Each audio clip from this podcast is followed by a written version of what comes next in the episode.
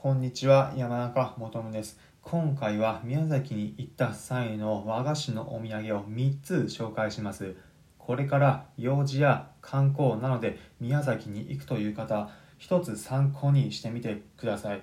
今回紹介する3つの和菓子のお土産、まず1つ目はなんじゃこら大福というものです。こちらなんじゃこらと思わず言ってしまいそうなくらいのインパクトがある和菓子になっています。どんな大福なのか？結論大福の中になんと3つのネタが入っています。その3つ何かというとクリームチーズ栗そしていちごこの3つが大福の中に入っているんです。大きさも大きめで握り拳1つ分というくらい、まあ、例えるならばボリューム満点なので女性の方だったら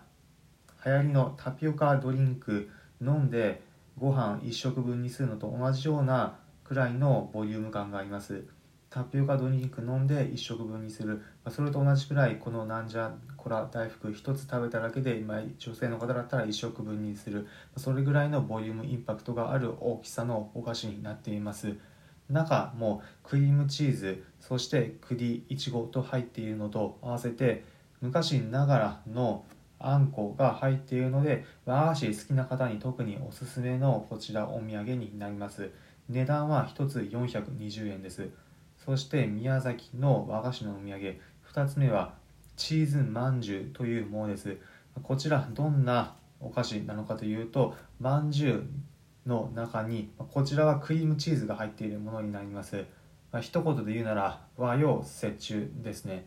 まんじゅうはしっとりしていて、まあ、その中に味の濃いクリームチーズが入っている和菓子になります。クリームチーズに関しては人によって好き嫌い好み分かれる方もいると思うので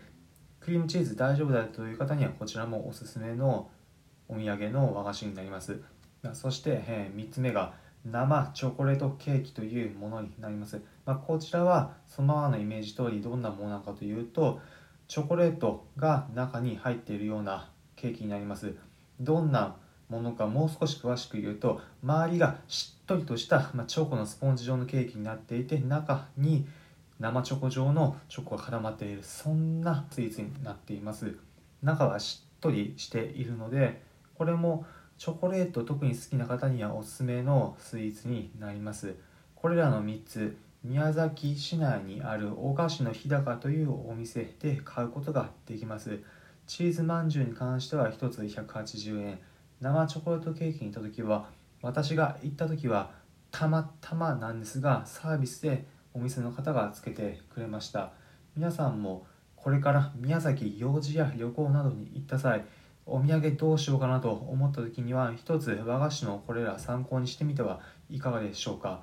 普段この音声プログラムでは今度旅行でもどっかお出かけでも行こうかなと考えているような方に向けて私これまで国内はもちろん海外59の国と地域に行った経験から皆さんへおすすめのお出かけスポット旅行先また皆さんが旅行を100倍楽しむ方法をお伝えしています。参考になったという方はいいねの高評価またこの音声プログラムのフォローもお願いします。それではまた次回お会いしましょう。